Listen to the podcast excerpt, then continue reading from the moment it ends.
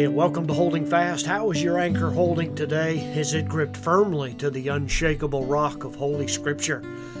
Our text for today is from 2 Corinthians chapter 8 and verse 9. It's actually a passage that kind of continues our way in our celebration of Advent. In other words, our preparation and anticipation of celebrating the birthday of our Lord. And this is a particular passage of scripture that I ran across that I thought it would be worth highlighting today because while it is not initially written by the Apostle Paul to highlight the Lord's birth, our Savior's first coming, it is written as an illustration of some of, of an obligation that we have as believers.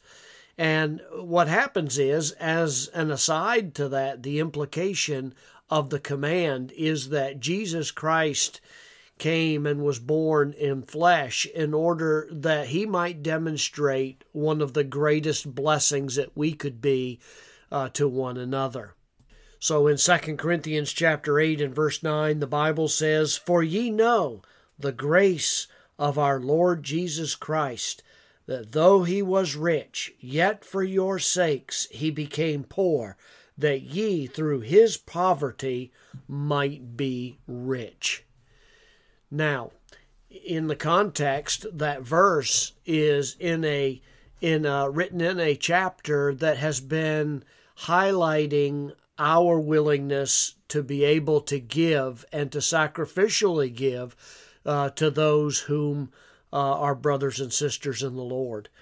Uh, in fact, uh, Paul is commending in chapters 8 and 9 of Second Corinthians. He's, he's illustrating. Paul often gave illustrations uh, in order to build the case for our performing our duty and our service to the Lord as we should.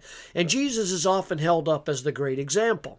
And that's no less true right now. That's the whole design of the verse that I read you, and that is to show the duty that every one of us have in giving liberally, uh, giving generously to those who are less fortunate, uh, to have acts of benevolence and charity towards other people.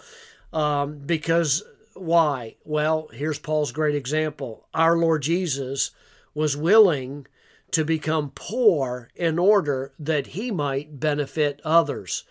I've taught before, even from my own pulpit, that uh, the Bible always gives us an, uh, a, a, doctrinal truth and then shows you how that's put into practice. And of course, Jesus is our great example. He became poor to benefit other people. And the idea is in verse 9 is that he who was Lord of the universe, He's king of all things. He, he made all things. He possesses all things. He is the one who is the owner of all things. This verse simply tells us that he was willing to leave that exalted place, that that uh, that place of of preeminence, that place of of joy of fellowship in in the presence of his Father. He was willing to set that aside and all that went with it in order to become poor, in order that we might become rich in the blessings of the gospel that were brought when he came, the means of grace. When Christ came down, he brought grace. And his sacrifice, as we celebrate this time of the year, was great on so many different levels. Just to be born into a human form, that must have been something that was a great uh, a, a, great stepping down and humbling of himself, as the book of Philippians describes it. Uh, a place where he was willing to become poor in order that we could become rich, that we could have the grace of God. We are benefited in such a way. And as a result of his example, we ought to be willing to part from our earthly possessions in order that we might be able to benefit others as well. That's exactly what this verse is teaching that self sacrificialness for the sake of another's good. Now, that's what the context teaches us in this passage. But what the implication here is, is has direct effect uh, the meaning of that passage has direct effect on our celebration today, during this Christmas season as we prepare our hearts to remember that. We do know, as from the last podcast, that Jesus was the Word made flesh. Here, he was the rich made poor. He that was was uh, was by any stretch of the imagination um, had an amazing wealth about him, and I'm not talking about just monetary things or worth, but he that possessed everything and had always done so from all eternity. He and the Father had always known perfect fellowship. They had never known anything that would come between. He was existing in the same form of his Father. John 4:24 tells us he had it's it's beyond our understanding. We really can't even wrap our mind around it all that he possessed while he was with the Father in heaven. By the way, do you do you see how that passage teaches that Jesus existed before time began? Uh, his pre-existence is taught here. Um, we understand that there's only one being that could ever possess the attribute of being timeless, eternal, and that is deity.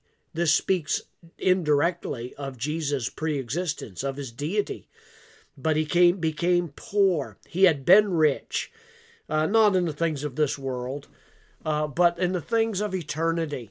Uh, he gave that up so that he might be able to come here. And by the way, it wasn't that he was rich in terms of what this earth is rich in.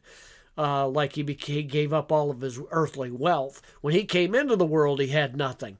As a matter of fact, we we read in the in the uh, birth in the nativity story that when Joseph and Mary went to offer a, uh, offer a sacrifice in the temple at the birth of Christ, they weren't even able to afford a lamb. They were apparently of a very poor stock of people.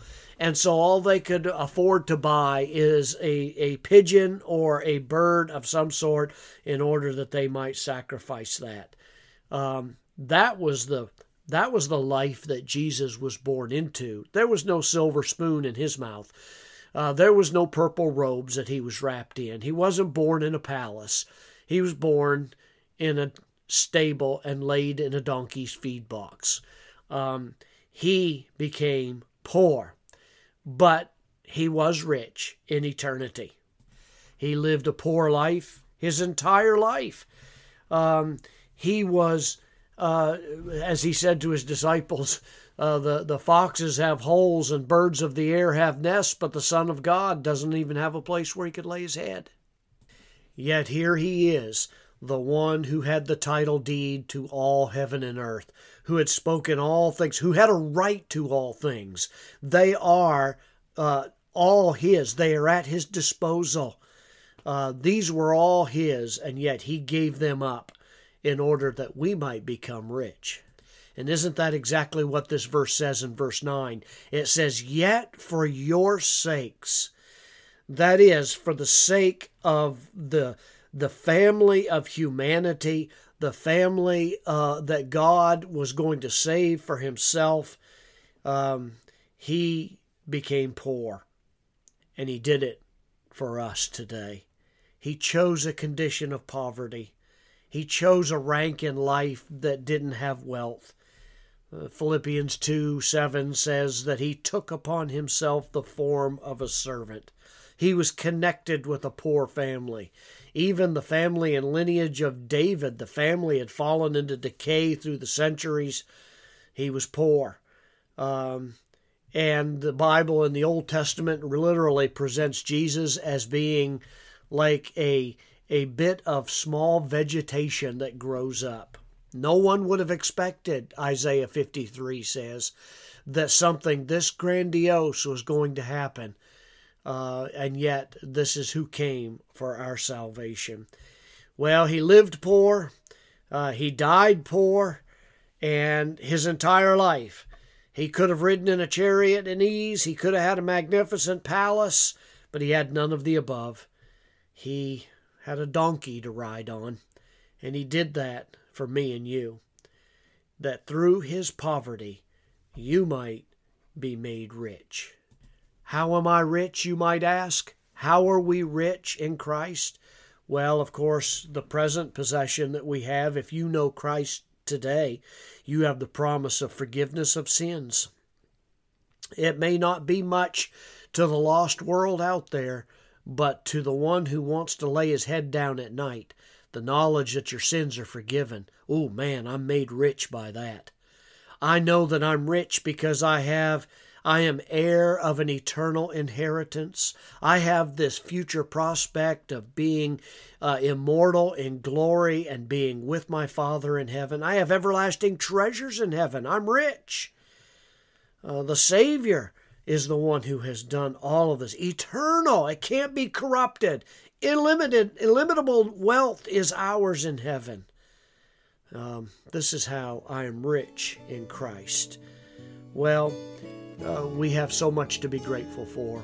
We meditate on this Advent season. He became, he who was rich became poor that we might be rich. God bless you today. Meditate on these things. Think of the wonderful spiritual promises you have in Christ. And give thanks to the Lord